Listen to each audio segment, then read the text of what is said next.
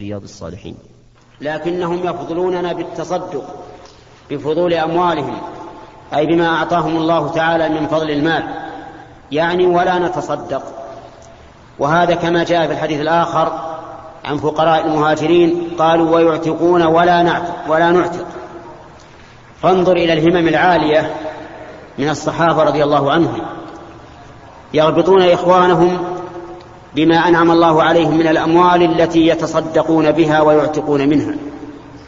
ليسوا يقولون عندهم فضول أموال يركبون بها المراكب الفخمة ويسكنون قصور المشيدة ويلبسون الثياب الجميلة، لا، لأنهم قوم يريدون ما هو خير وأبقى وهو الآخرة.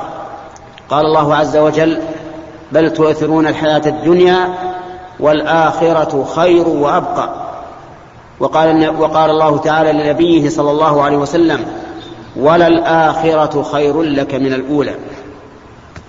فهم اشتكوا إلى الرسول عليه الصلاة والسلام شكوى غبطة، لا شكوى حسد ولا اعتراض على الله عز وجل، ولكن يطلبون فضلا يتميزون به عمن أغناهم الله فتصدقوا بفضول أموالهم.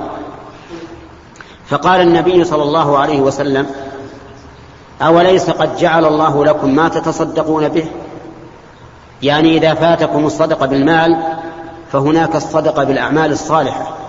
إن بكل تسبيحة صدقة، وكل تحميدة صدقة، وكل تكبيرة صدقة، وكل تهليلة صدقة، وأمر بالمعروف صدقة، ونهي عن المنكر صدقة. وقد سبق الكلام على الأربع السابقة في الدرس الماضي. أما قوله صلى الله عليه وسلم أمر بالمعروف صدقة ونهي عن المنكر صدقة، فإن الأمر بالمعروف والنهي عن المنكر من أفضل الصدقات، لأن هذا هو الذي فضل الله به هذه الأمة على غيرها. فقال كنتم خير أمة أخرجت للناس تأمرون بالمعروف وتنهون عن المنكر وتؤمنون بالله. ولكن لا بد للأمر بالمعروف والنهي عن المنكر من شروط. الشرط الأول أن يكون الآمر الناهي عالما بحكم الشرع، فإن كان جاهلا فإنه لا يجوز أن يتكلم، لأن الآمر بالمعروف والنهي عن المنكر يأمر بما يعتقد الناس أنه شرع الله، وليس له أن يتكلم في شرع الله بما لا يعلم، لأن الله حرم ذلك بنص القرآن. فقال تعالى قل إنما حرم ربي الفواحش ما ظهر منها وما بطن والإثم والبغي بغير الحق وأن تشركوا بالله ما لم ينزل به سلطانا وأن تقولوا على الله ما لا تعلمون. فمن منكرات الأمور أن يتكلم الإنسان عن شيء يقول إنه معروف وهو لا يدري أنه معروف، أو أنه منكر، أو إنه منكر وهو لا يدري أنه منكر. الشرط الثاني أن يكون عالما بأن المخاطب قد ترك المأمور أو فعل المحظور، فإن كان لا يدري فإنه لا يجوز له أن يفعل، لأنه حينئذ يكون قد قفى ما ليس له به علم. وقد قال الله تعالى ولا تقف ما ليس لك به علم إن السمع والبصر والفؤاد كل أولئك كان عنه مسؤولا. يوجد بعض الناس الذين عندهم غيرة وحرص على الأمر بالمعروف والنهي عن المنكر يتسرعون فينكرون من غير أن يعلموا الحال التي عليها المخاطب. مثلا يجد إنسانا معه امرأة في السوق فيتكلم عليه ليش تمشي مع المرأة وهو لا يدري أنها محرم له، هذا خطأ عظيم. إذا كنت في شك فاسأله قبل أن تتكلم، أما إذا لم يكن هناك قرائن توجب الشك في هذا الرجل فلا تتكلم. ما أكثر الناس الذين يصطحبون نساءهم في الأسواق. وانظر إلى حال النبي عليه الصلاة والسلام كيف يعامل الناس بهذه المسألة، دخل رجل يوم الجمعة والنبي صلى الله عليه وسلم يخطب فجلس، فقال له النبي صلى الله عليه وسلم: أصليت؟ قال: لا. قال: قم فصل ركعتين وتجوز فيهم. ما قال لماذا تقعد، لأن الإنسان إذا دخل المسجد ينهى أن يجلس قبل أن يصلي ركعتين في أي وقت. أي وقت تدخل المسجد، في الصباح، في المساء، بعد العصر، بعد الفجر، لا تجلس حتى تصلي ركعتين. فهذا الرجل جاء وجلس، لكن فيه احتمال أنه صلى قبل أن يجلس والرسول صلى الله عليه وسلم لم يره، ولهذا قال له: أصليت؟ قال: لا. قال: قم فصلي ركعتين وتجوز فيهما، يعني لا، خفف. فهنا لم يأمره أن يقوم فيصلي حتى سأله، وهذه هي الحكمة. الشرط الثالث من شروط الأمر بالمعروف والنهي عن المنكر أن لا يترتب على النهي عن المنكر ما هو أنكر منه، فإن ترتب على ذلك ما هو أنكر منه فإنه لا يجوز، من باب درء أعلى المفسدتين بأدناهما. فلو فرض أن شخصا وجدناه على منكر، وليكن شرب الدخان مثلا، لكن لو نهيناه عن شرب الدخان ذهب يشرب الخمر، فإننا لا ننهاه إذا كنا نعلم أن هذا الرجل يبي يشرب إما هذا أو هذا، فإننا لا ننهاه عن شرب الدخان. لماذا؟ لأن شرب الدخان أهون من شرب الخمر. ولهذا قال الله تعالى، يعني دليل هذه المسألة قول الله تعالى: ولا تسبوا الذين يدعون من دون الله فيسبوا الله عدوا بغير علم. فسبوا آلهة المشركين مصلحة، مشروع، لكن إذا ترتب عليه سب الله عز وجل وهو أهل للثناء والمجد فإنه ينهى عنه، ينهى عنه. ولهذا قال الرسول عليه الصلاة والسلام: لعن الله من لعن والديه. قالوا: كيف يلعن الإنسان والديه؟ قال: يسب أبا الرجل فيسب أباه بقابل، ويسب أمه فيسب أمه. فالحاصل أنه لا بد أن لا يتضمن الإنكار ما هو أنكر من المنكر، درءا لأعلى المفسدتين بأدناهما. ثم إنه يجب على آمر بالمعروف والنهي عن المنكر أن ينوي بهذا إصلاح الخلق لا الانتصار عليهم، لأن من الناس من يأمر بالمعروف وينهى عن المنكر لينفذ سلطته وينتصر لنفسه، وهذا نقص كبير. قد يحصل فيه خير من جهة درء المنكر فعل المعروف، لكنه نقص كبير. أنت إذا أمرت أو نهيت، إذا أمرت بمعروف أو نهيت عن منكر، فانوي بقلبك أنك تريد إصلاح الخلق، لا أنك تتسلط عليهم وتنتصر عليهم حتى تؤجر ويجعل الله في أمرك ونهيك بركة، والله المستعان. سبق الكلام على أول هذا الحديث، حديث أبي ذر رضي الله عنه، أن ناسا جاءوا إلى النبي صلى الله عليه وسلم يقولون: إن أهل الدثور، يعني أهل الأموال، ذهبوا بالأجور، وذكروا من ذلك أنهم يتصدقون ولا يتصدق الفقراء، وأنهم يعتقون ولا يعتق الفقراء. فبين لهم النبي صلى الله عليه وسلم أن الصدقة ليست خاصة بالمال، تكون بالتسبيح والتكبير والتهليل والتحميد، ففي كل تسبيحة صدقة، وفي كل تحميدة صدقة، وفي كل تكبيرة صدقة، وفي كل تهليلة صدقة. وأن الصدقة أيضا تكون بالأمر بالمعروف والنهي عن المنكر. وسبق لنا معنى المعروف ومعنى المنكر ومعنى الأمر بالمعروف والنهي عن المنكر وشروط ذلك. ثم قال النبي صلى الله عليه وسلم: وفي بضع أحدكم صدقة، يعني أن الرجل إذا أتى امرأته فإن ذلك صدقة. قالوا: يا رسول الله، أيأتي أحدنا شهوته ويكون له فيها أجر؟ قال: نعم. أرأيتم لو وضعها في الحرام أكان عليه وزر؟ يعني لو زنى ووضع الشهوة في الحرام هل يكون عليه وزر؟ قالوا نعم. قال فكذلك إذا وضعها في الحلال كان له أجر. والحمد لله. يعني أن الرجل إذا استغنى بالحلال عن الحرام كان له بهذا الاستغناء أجر. ومن ذلك أيضا إذا أكل الإنسان طعاما فإنه ينال شهوته بالأكل والشرب، ومع ذلك لكونه يستغني به عن الحرام يكتب له به أجر.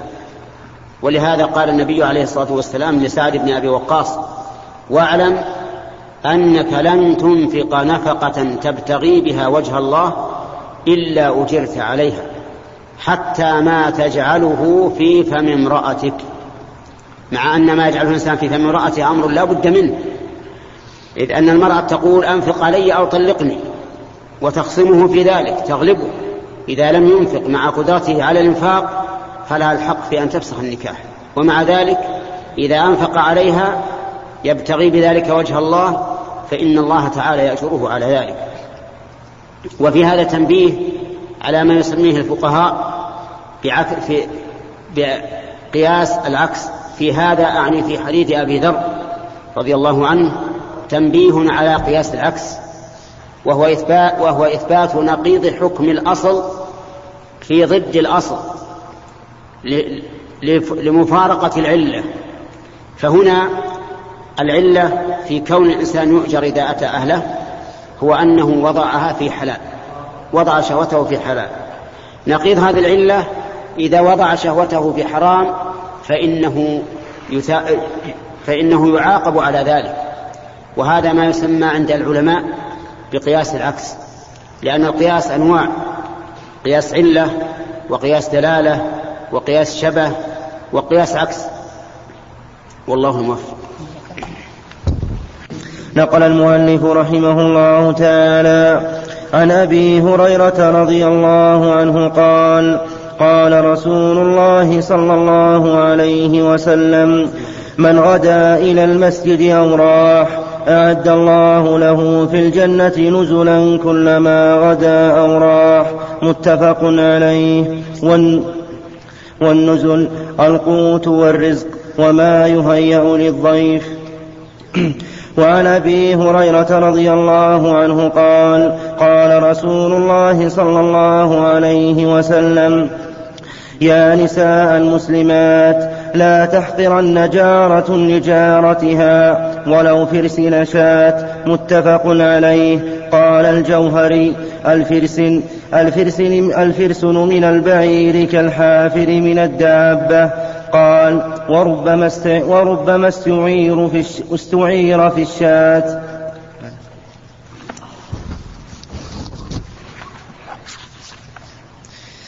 وعنه رضي الله عنه قال: قال رسول الله صلى الله عليه وسلم: الإيمان 70 أو 60 شعبة، فأفضلها قول لا إله إلا الله، وأدناها إماطة الأذى عن الطريق، والحياء شعبة من الإيمان. متفق عليه. بسم الله الرحمن الرحيم. هذه الأحاديث الثلاثة التي نقلها المؤلف رحمه الله عن أبي هريرة رضي الله عنه عن النبي صلى الله عليه وسلم.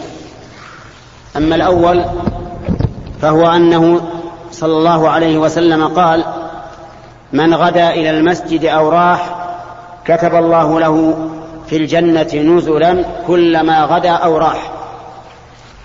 غدا بمعنى ذهب غدوة، أي ذهب أول النهار، وذلك مثل أن يذهب إلى المسجد لصلاة الفجر.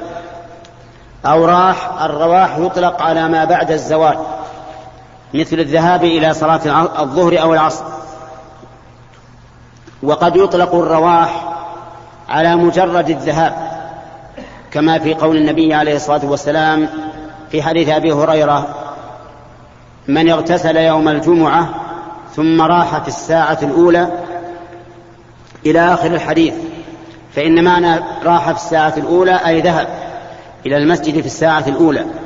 لكن إذا ذكرت الغدوة مع الرواح صارت الغدوة أول النهار والرواح آخر النهار.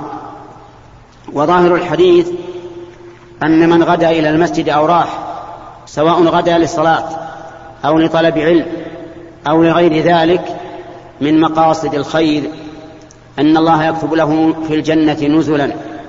والنزل ما يقدم للضيف من طعام ونحوه على وجه الإكرام، أي أن الله تعالى يعد لهذا الرجل الذي ذهب إلى المسجد صباحا أو مساء، يعد له في الجنة نزلا إكراما له.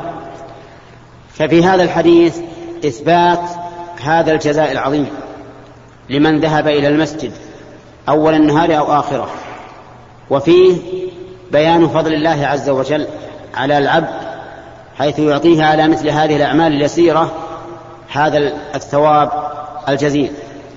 وأما حديثه الثاني فهو قول النبي صلى الله عليه وسلم: لا تحقرن جارة لجارتها ولو فرس نشاة، يعني أن الرسول عليه الصلاة والسلام في هذا الحديث حث على الهدية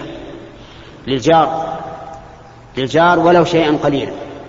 قال: ولو فرس نشاة. الفرس ما يكون في غلف الشاة، وهو شيء بسيط زهيد، كأن النبي عليه الصلاة والسلام يقول: لا تحقرن شيئا، لا تحقرن من المعروف شيئا ولو قل.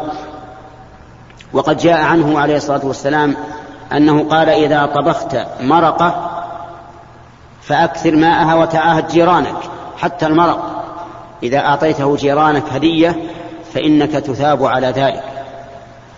كذلك أيضا لا تحقرن شيئا ولو أن تلقى أخاك بوجه طلق، فإن هذا من المعروف.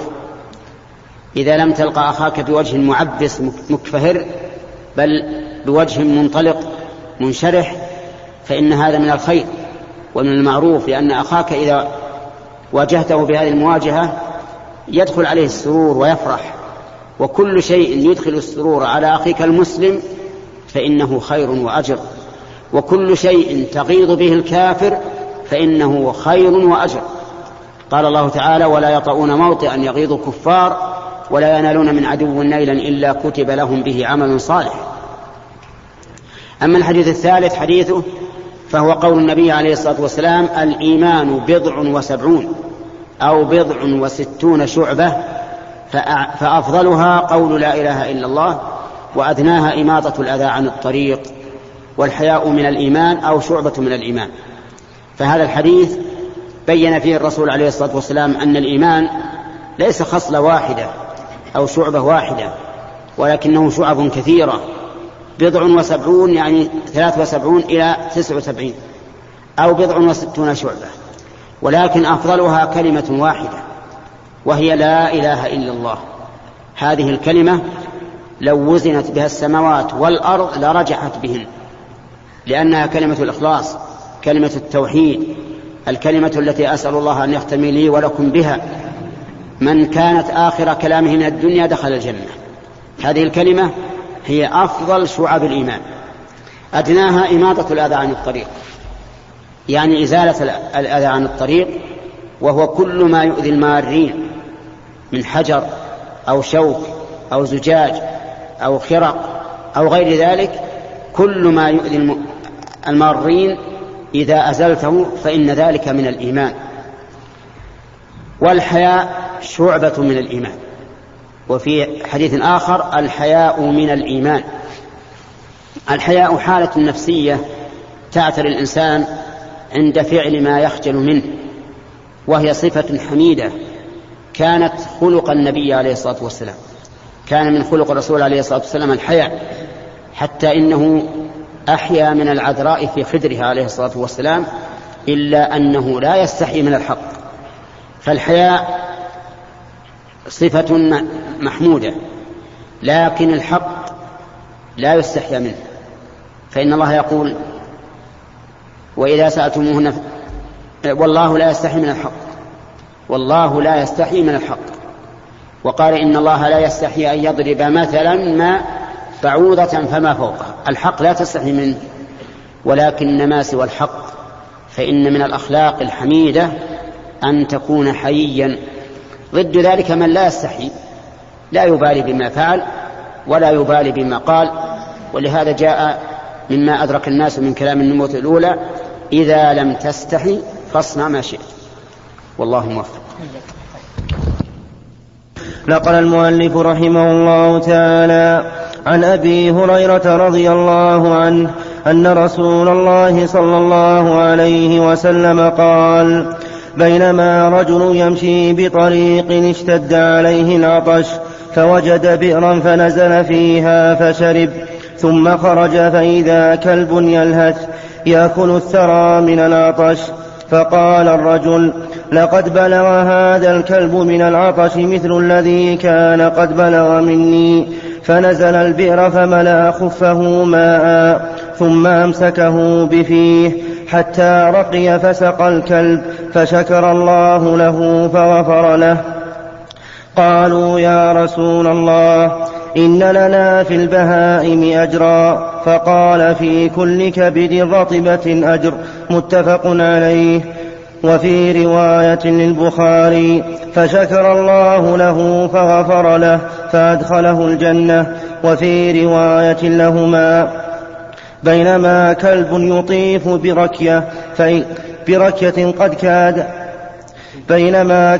يطيف بركية قد كاد يقتله العطش، إذ رأته بغي من بغايا بني إسرائيل فنزعت فاستقت له به فسقت فغفر. وفي رواية لهما: بينما كلب يطيف بركية قد كاد يقتله العطش، إذ رأته بغي من بغايا بني إسرائيل فنزعت فاستقت له به فسقته فغفر لها به. ما وجد.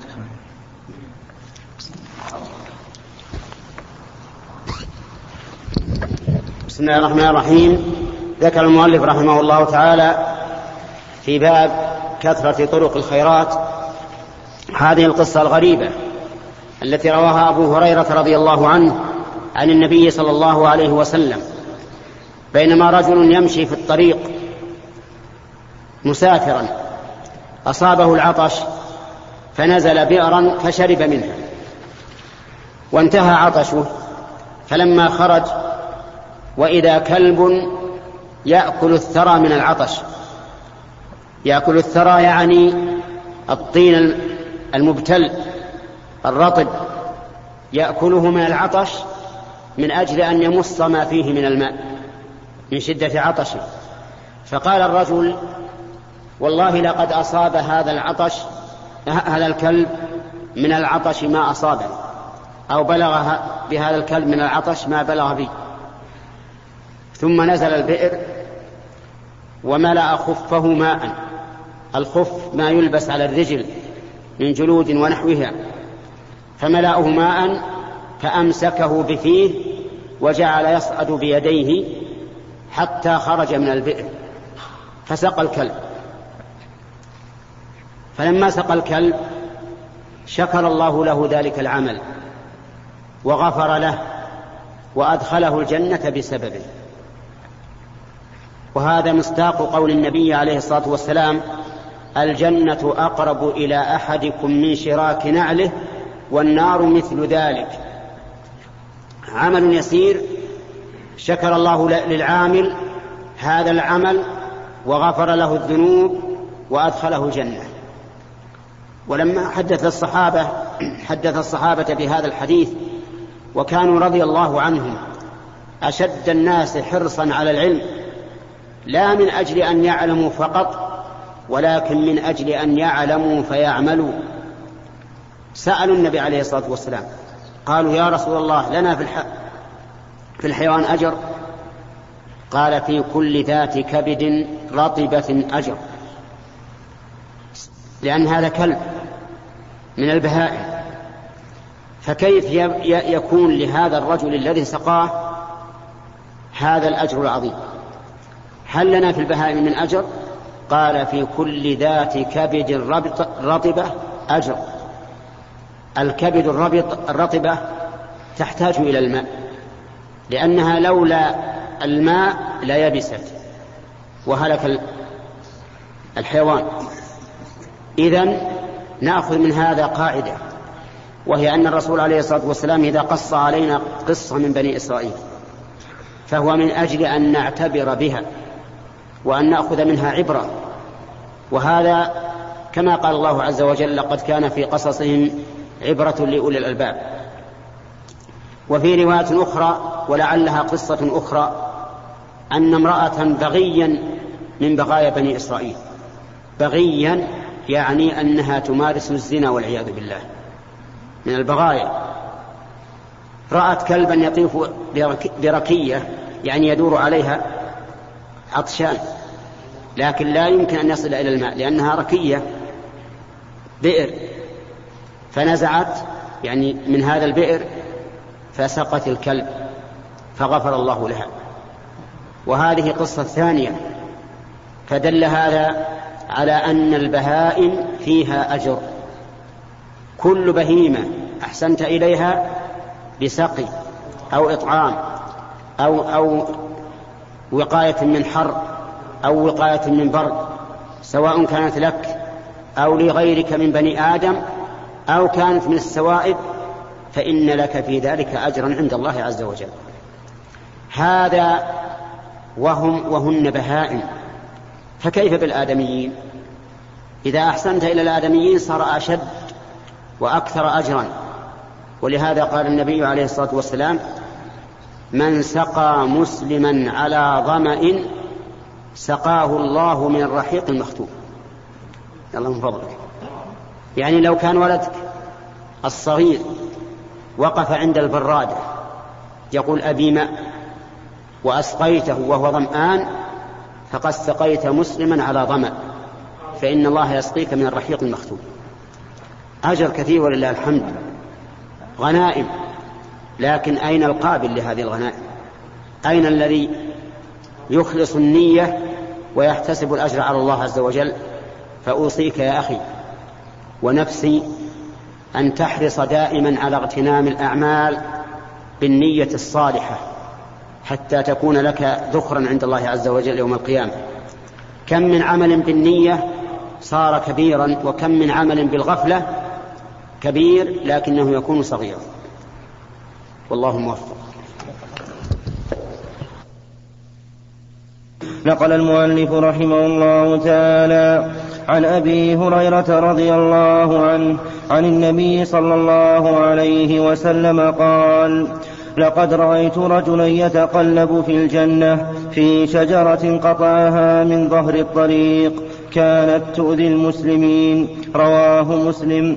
وفي رواية: مر رجل بغصن شجرة على ظهر طريق فقال: والله لأنحين هذا عن المسلمين لا يؤذيهم فأدخل الجنة. وفي رواية لهما: بينما رجل يمشي بطريق وجد غصن شوك على الطريق فأخره فشكر الله له فغفر له. وعنه رضي الله عنه قال: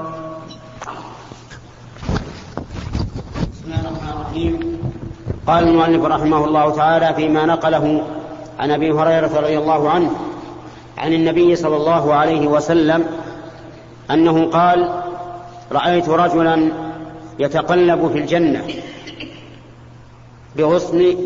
في غصن أزاله عن طريق المسلمين. وهذا الحديث فيها أن النبي صلى الله عليه وسلم أخبر بأن رجلا مر بطريق ووجد في الطريق غصنا يؤذي المسلمين، سواء كان هذا الطريق هذا الغصن من فوق يؤذيهم من رؤوسهم أو من أسفل يؤذيهم من أرجلهم، المهم أنه غصن شوك يؤذي المسلمين، فأزاله عن الطريق، أبعده ونحاه، فشكر الله له ذلك وأدخله الجنة، مع أن هذا الغصن إذا آذى المسلمين فإنما يؤذيهم بأبدانهم، ومع ذلك غفر الله لهذا الرجل وأدخله الجنة. ففيه دليل على فضيلة إزالة الأذى عن الطريق وأنه سبب لدخول الجنة. وفيها أيضا دليل على أن الجنة موجودة الآن، لأن النبي صلى الله عليه وسلم رأى هذا الرجل يتقلب فيها، وهذا أمر دل عليه الكتاب والسنة وأجمع عليه أهل السنة والجماعة أن الجنة موجودة الآن. ولهذا قال الله تعالى: وسارعوا إلى مغفرة من ربكم وجنة عرضها السماوات والأرض أعدت للمتقين. أعدت يعني هيئت، وهذا دليل على أنها موجودة الآن، كما أن النار أيضا موجودة الآن ولا تفنيان أبدا، خلقهم الله عز وجل للبقاء لا فناء لهما، ومن دخلهما لا يفنى أيضا، فمن كان من أهل الجنة بقي فيها خالدا مخلدا أبد الآبدين، ومن كان من أهل النار دخلها خالدا مخلدا فيها أبد الآبدين. وفي هذا الحديث دليل على أن من أزال عن المسلمين الأذى فله هذا الثواب العظيم في أمر حسي، فكيف بالأمر المعنوي؟ كيف بالأمر المعنوي؟ يوجد بعض الناس والعياذ بالله أهل شر وبلاء وأفكار خبيثة وأخلاق سيئة يصدون الناس عن دين الله، فإزالة هؤلاء عن طريق المسلمين أفضل بكثير وأعظم أجرا عند الله. فإذا أزيل أذى هؤلاء، إذا كانوا أصحاب أفكار خبيثة سيئة إلحادية، يرد عليه وتبطل أفكارهم، فإن لم يجد ذلك شيئا قطعت أعناقهم، لأن الله يقول في كتابه العزيز: إنما جزاء الذين يحاربون الله ورسوله ويسعون في الأرض فسادا أن تقطع أيديهم وأرجلهم من خلاف، أن يقتلوا أو يصلبوا أو تقطع أيديهم وأرجلهم من خلاف أو ينفوا من الأرض. وأو هنا قال بعض العلماء إنها للتنويع، يعني أنهم يقتلون ويصلبون وتقطع أيديهم وأرجلهم من خلاف وينفى من الأرض حسب جريمتهم. وقال بعض أهل العلم بل إن أو هنا للتخيير، أي أن ولي الأمر يخير، إن شاء قتلهم وصلبهم، وإن شاء قطع أيديهم وأرجلهم من خلاف، وإن شاء نفاهم من الأرض حسب ما يرى فيه المصلحة. وهذا القول قول جيد جدا، أعني أن أو هنا للتخيير، أي أن ولي الأمر يخير، لأنه ربما يكون هذا الإنسان جرمه ظاهرا سهل، ولكنه على المدى البعيد يكون صعبا ويكون مضلا للأمة. فهنا مثلا هل نقول لولي الأمر إن جرم هذا الإنسان سهل، انفه من الأرض، اطرده يكفي، أو اقطع يده اليمنى ورجله اليسرى يكفي؟ قد يقول لا يكفي، هذا أمر يخشى منه في المستقبل، هذا لا يكفي المسلمين شره إلا أن أقتله. نقول نعم لك ذلك، فكون أو هنا للتخيير أقرب إلى الصواب، أقرب إلى الصواب من كونها تنزل على حسب الجريمة. والواجب على ولاة الأمور، الواجب عليهم أن يزيلوا الأذى عن طريق المسلمين، أي أن يزيلوا كل داعية إلى شر أو إلى إلحاد أو إلى مجون أو إلى فسوق، بحيث يمنع من نشر ما يريد من أي شيء كان من الشر والفساد.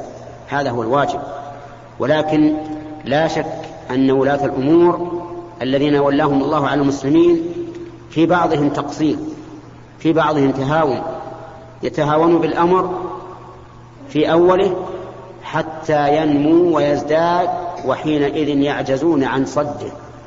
فالواجب أن يقابل الشر من أول أمره بقطع دابره حتى لا ينتشر ولا يضل الناس به. المهم أن إزالة الأذى عن الطريق الحسي طريق الأقدام، والطريق المعنوي طريق القلوب والعمل، إزالة الأذى عن هذا الطريق وهذا الطريق كله مما يقرب إلى الله وإزالة الطريق وإزالة الأذى عن الطريق، طريق القلوب والعمل الصالح أشد أجرا وأعظم أجرا وأشد إلحاحا من إزالة الأذى عن طريق الأقدام. والله موفق. نقل المؤلف رحمه الله تعالى عن أبي هريرة رضي الله عنه قال: قال رسول الله صلى الله عليه وسلم: من توضأ فأحسن الوضوء ثم أتى الجمعة فاستمع وأنصت غفر له ما بينه وبين الجمعة وزيادة 3 أيام، ومن مس الحصى فقد لغى. رواه مسلم.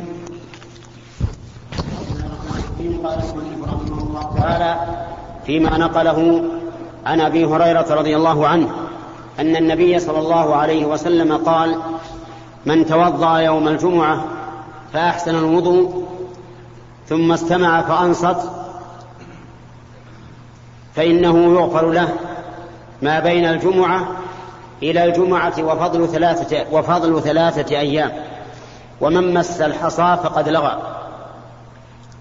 هذا فيه دليل على أن الحضور إلى الجمعة بعد أن يحسن الإنسان وضوءه ثم يستمع إلى الخطيب وهو يخطب وينصت فإنه يغفر له ما بين الجمعة إلى الجمعة وفضل 3 أيام، وهذا عمل يسير ليس فيه مشقة على الإنسان أن يتوضأ ويحضر إلى الجمعة وينصت لخطبة الإمام حتى يفرغ.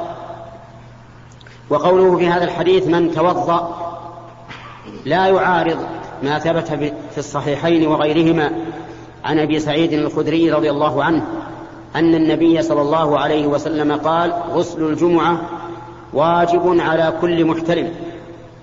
فإن هذا الحديث الثاني فيه زيادة على الحديث الأول فيؤخذ بها، كما أنه أيضا أصح منه فإنه أخرجه الأئمة السبعة وهذا لم يخرجه إلا مسلم. فيجب أولا على من أراد حضور الجمعة أن يغتسل وجوبا، فإن لم يفعل كان آثما، ولكن الجمعة تصح لأن هذا الغسل ليس عن جنابة حتى نقول إن الجمعة لا تصح، بل وغسل واجب كغيره من الواجبات، إذا تركه الإنسان أثم وإن فعله أثيب. ويدل على أنه ليس شرطا لصحة الصلاة وإنما هو واجب أن أمير المؤمنين عثمان بن عفان دخل ذات يوم وأمير المؤمنين عمر بن الخطاب يخطب الناس يوم الجمعة، فقال له أمير المؤمنين عمر يسأله: لماذا تأخر؟ فقال: والله يا أمير المؤمنين ما زدت على أن توضأت ثم أتيت، يعني كأنه شغل رضي الله عنه ولم يتمكن من الحضور مبكرا، قال: ما زدت على أن توضأت ثم أتيت. فقال عمر وهو على المنبر والناس يسمعون، قال لأمير المؤمنين عثمان، قال: والوضوء أيضا، وقد قال النبي صلى الله عليه وسلم: إذا أتى أحدكم الجمعة فليغتسل. يعني كيف تقتصر على الوضوء وقد قال النبي صلى الله عليه وسلم: إذا أتى أحدكم الجمعة فليغتسل، فأمر بالاغتسال لمن أتى الجمعة، ولكن لم يقل له اذهب فاغتسل، لأنه لو ذهب واغتسل فربما تفوته الجمعة التي من أجلها وجب الغسل فيضيع الأصل وإلى الفرع. فالحاصل أن هذا الحديث وإن كان لا يدل على وجوب الاغتسال لكن فيه أحاديث أخرى تدل على وجوب الاغتسال. وفي هذا الحديث دليل على فضيلة الاستماع إلى الخطبة والإنصات، الاستماع أن يرعاها سمعه، والإنصات أن لا يتكلم، هذا الفرق بينهما، فيستمع ويتابع بسمعه كلام الخطيب ولا يتكلم. وقد ثبت عن النبي عليه الصلاة والسلام أن الذي يتكلم يوم الجمعة والإمام يخطب كمثل الحمار يحمل أسفارا، الحمار أبلد الحيوانات يحمل أسطارا يعني كتبا. هل ينتفع الحمار إذا حمل الكتب بالكتب؟ لا.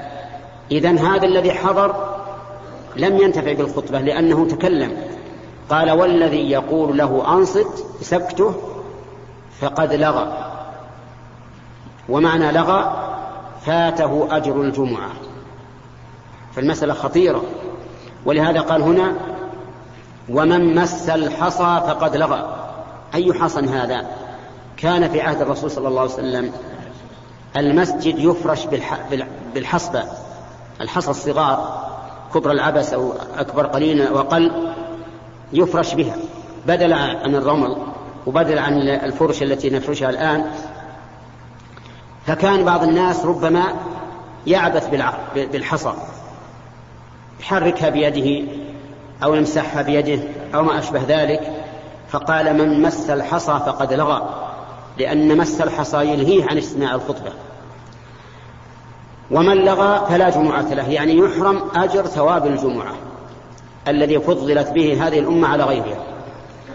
وإذا كان هذا في مس الحصى فكذلك أيضا الذي يعبث بغير مس الحصى، مثل الذي يعبث بتحريك القلم أو الساعة أو ما أشبه ذلك، أو المروحة أيضا يهف هكذا إلا لحاجة، أو الذي يعبث بالسواك أيضا يتسوك والإمام يخطب إلا لحاجة، مثل لو جاءه النوم النعاس وصار يتسوك ليطرد النعاس عنه، فهذا لا بأس به لأنه لمصلحة استماع الخطبة.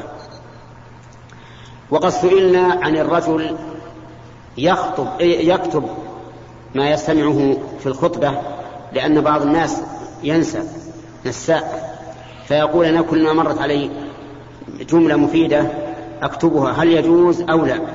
فالظاهر أنه لا يجوز، الظاهر أنه لا يجوز، لأن هذا إذا اشتغل بالكتابة تلهى عما يأتي بعدها، لأن الإنسان ليس له قلبان، فإذا جعل يشتغل بالكتابة تلهى عما يقوله الخطيب أثناء كتابته لما سبق.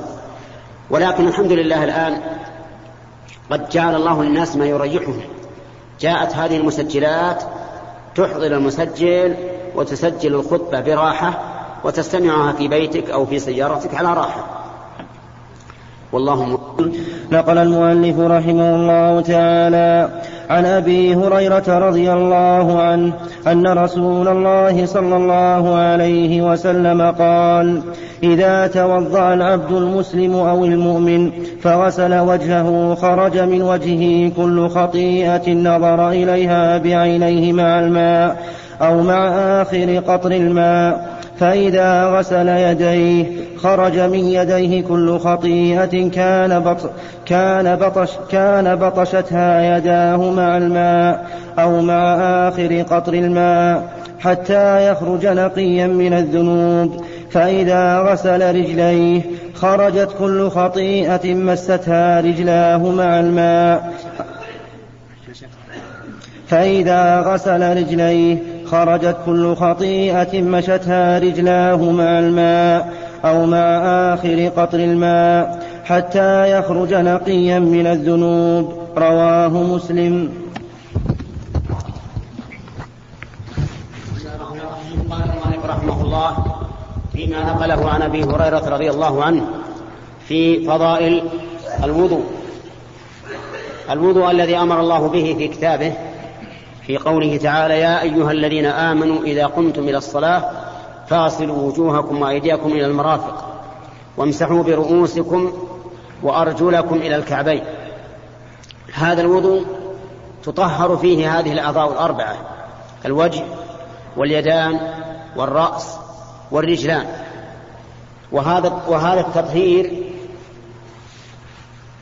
يكون تطهيرا حسيا وتطهيرا معنويا. أما كونه تطهيرا حسيا فظاهر، لأن الإنسان يغسل وجهه ويديه ورجليه ويمسح الرأس، وكان الرأس بصدد أن يغسل كما تغسل بقية الأعضاء، ولكن الله خفف في الرأس، لأن الرأس يكون فيه الشعر، والرأس هو أعلى البدن، فلو غسل الرأس ولا سيما إذا كان فيه الشعر لكان في هذا مشقة على الناس ولا سيما في أيام الشتاء. ولكن من رحمة الله عز وجل أن جعل فرض الرأس المسح فقط.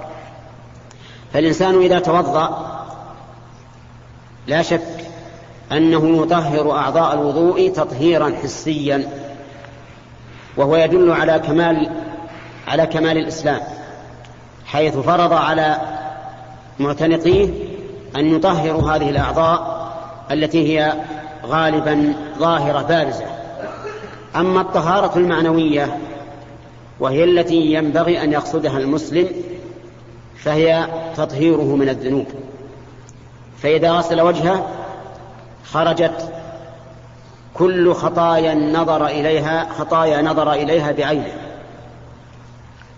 وذكر العين والله أعلم على سبيل التمثيل، وإلا فالأنف قد يخطئ والفم قد يخطئ، قد يتكلم الإنسان بكلام حرام، وقد يشم أشياء ليس له حق أن يشمها. ولكن ذكر العين لأن